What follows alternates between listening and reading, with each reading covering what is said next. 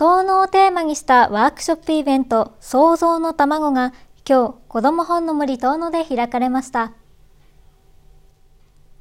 このイベントは子どもから大人まで幅広い世代にいろいろな分野のワークショップを楽しんでもらおうと、市内のお母さんグループが中心となって運営するクリエイティブエッグ遠野が開きました。会場には和菓子作り体験ややぶさめキーホルダー作りなど、遠野市出身者や在住者による8つのワークショップのブースが並び、さまざまな体験をするたくさんの子どもたちでにぎわいを見せていました。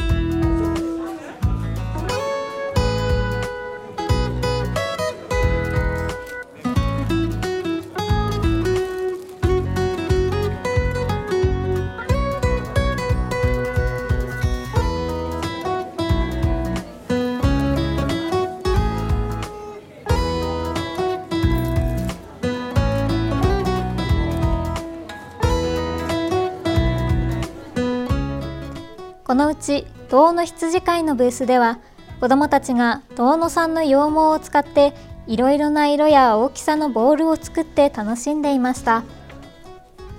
他にも飲食ブースでは、遠野産アルプス乙女を使ったりんご飴や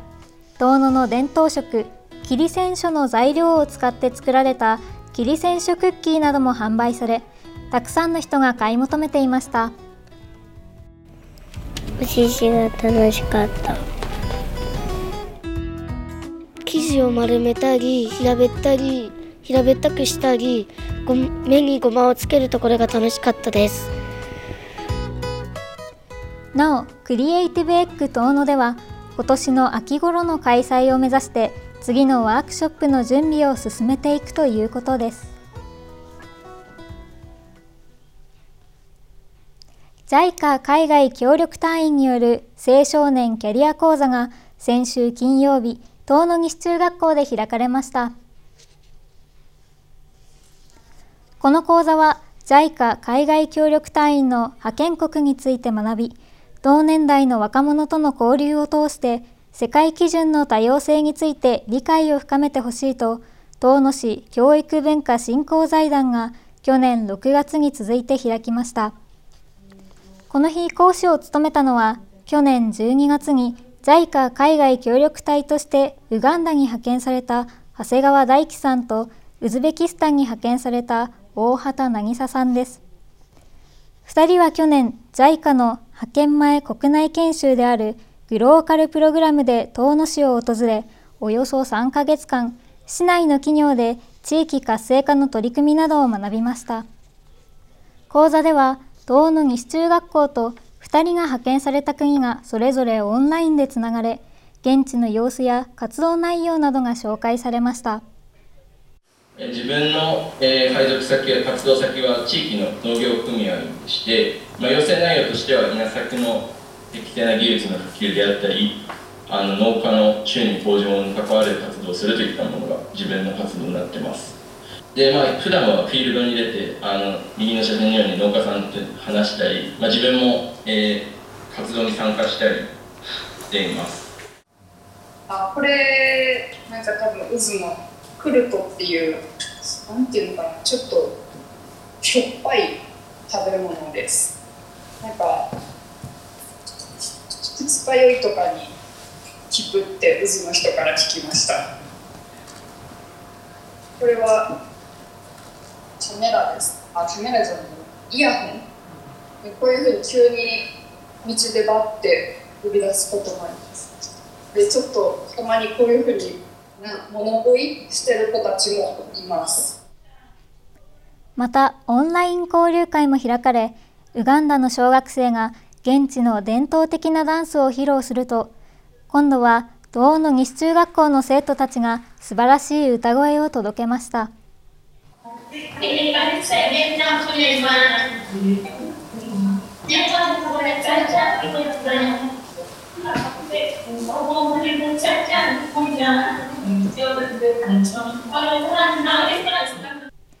終わりには西中学校の生徒たちが日本に対するイメージについて質問したほか、ウガンダの小学生たちからは好きな食べ物の質問もあり、意見を交わしながらお互いの国について理解を深めていました。ウガンダの子どもたちと交流してみて、環境は違ってもやっていることは同じだなと思って、これから環境が違うけど自分たちも頑張らないといけないということも知りました。まずこういう交流は初めてだったので、他の日本とは違う文化だったり食べ物だったりいろんなことを詳しく知れたのがとてもいい経験だったなと思っています。直接生徒の皆さんたちと一緒に文化をシェアできたっていうのはとても新鮮だったし、とても楽しい経験でした。なお、主催した遠野市教育文化振興財団では、今後も海外の文化や世界基準の多様性について理解を深める講座を実施していくとしています。能登半島地震で被災した人たちを支援しようと、綾織小学校児童会執行部が集めた義援金が先週金曜日、日本赤十字社岩手県支部遠野市地区に託されました。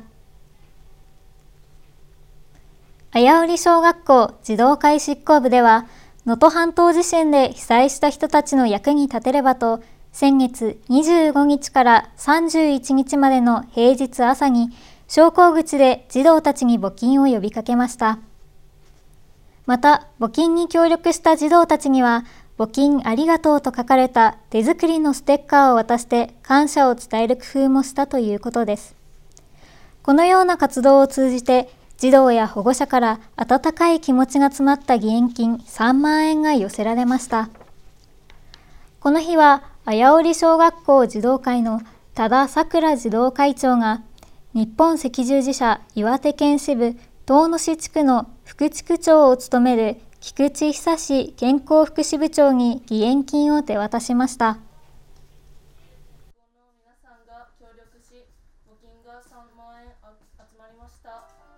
のお金を北陸地震で困っている方々に使ってほしいです。よろしくお願いします。よろしくお願いします。はい、ありがとうございます。はい、必ず被災地の方々にお届けします。よろしくお願いします。はい、北陸地震で家をなくしている人も多いので、その人たちが普通の暮らしを早くできるようにと思い、募金活動をしました。北陸地震で多くの方が亡くなっていて、心の傷も深いと思うので、その心の傷も早く治せるように使ってほしいです。なお、綾織小学校から託された義援金は、被災した都道府県が設置する義援金配分委員会に全額送られるということです。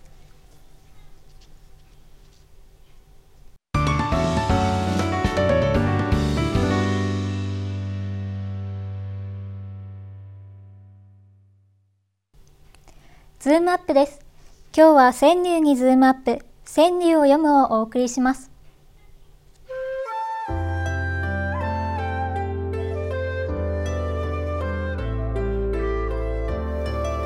川柳を読む。協力は遠野川柳会です。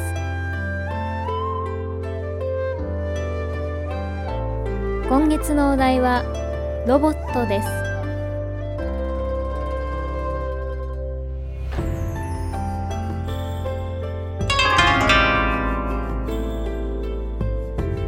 多田由紀子さんの作品。ロボットが人化の社会支配する。ロボットが人化の社会支配する。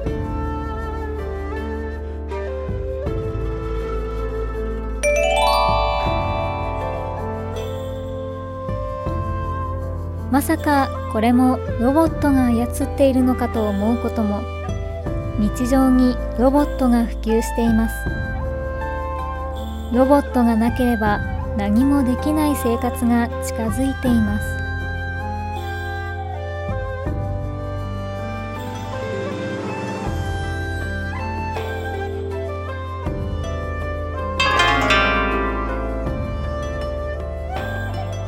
綿谷正さんの作品、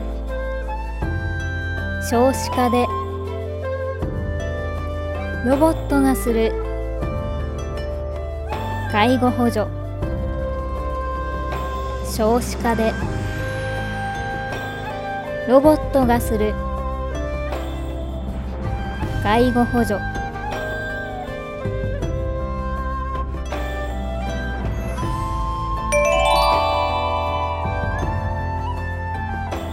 人間の手ではなかなか行き届かない仕事はロボットに任せた方が便利で安全です。でもロボットは言われたことしかやりません。介護の仕事は単に作業だけではありません。人間による温かい思いやりが必要です。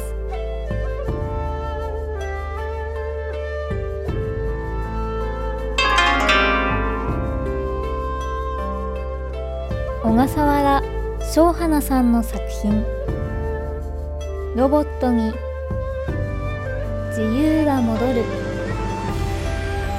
縄のれん。ロボットに自由が戻る縄のれん。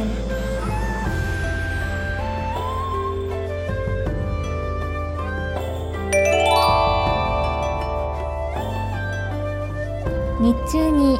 仕事で追われてロボットとなった体にはエネルギーの補充のためにアルコールの追加が必要です。ただし家で飲むのでは疲れが癒せません。ここは縄のれんをくぐることが必要です。テレビをご覧の皆さんも一緒に川柳を読んでみませんか？興味のある方は遠野川柳会事務局までお願いします。次回をお楽しみに。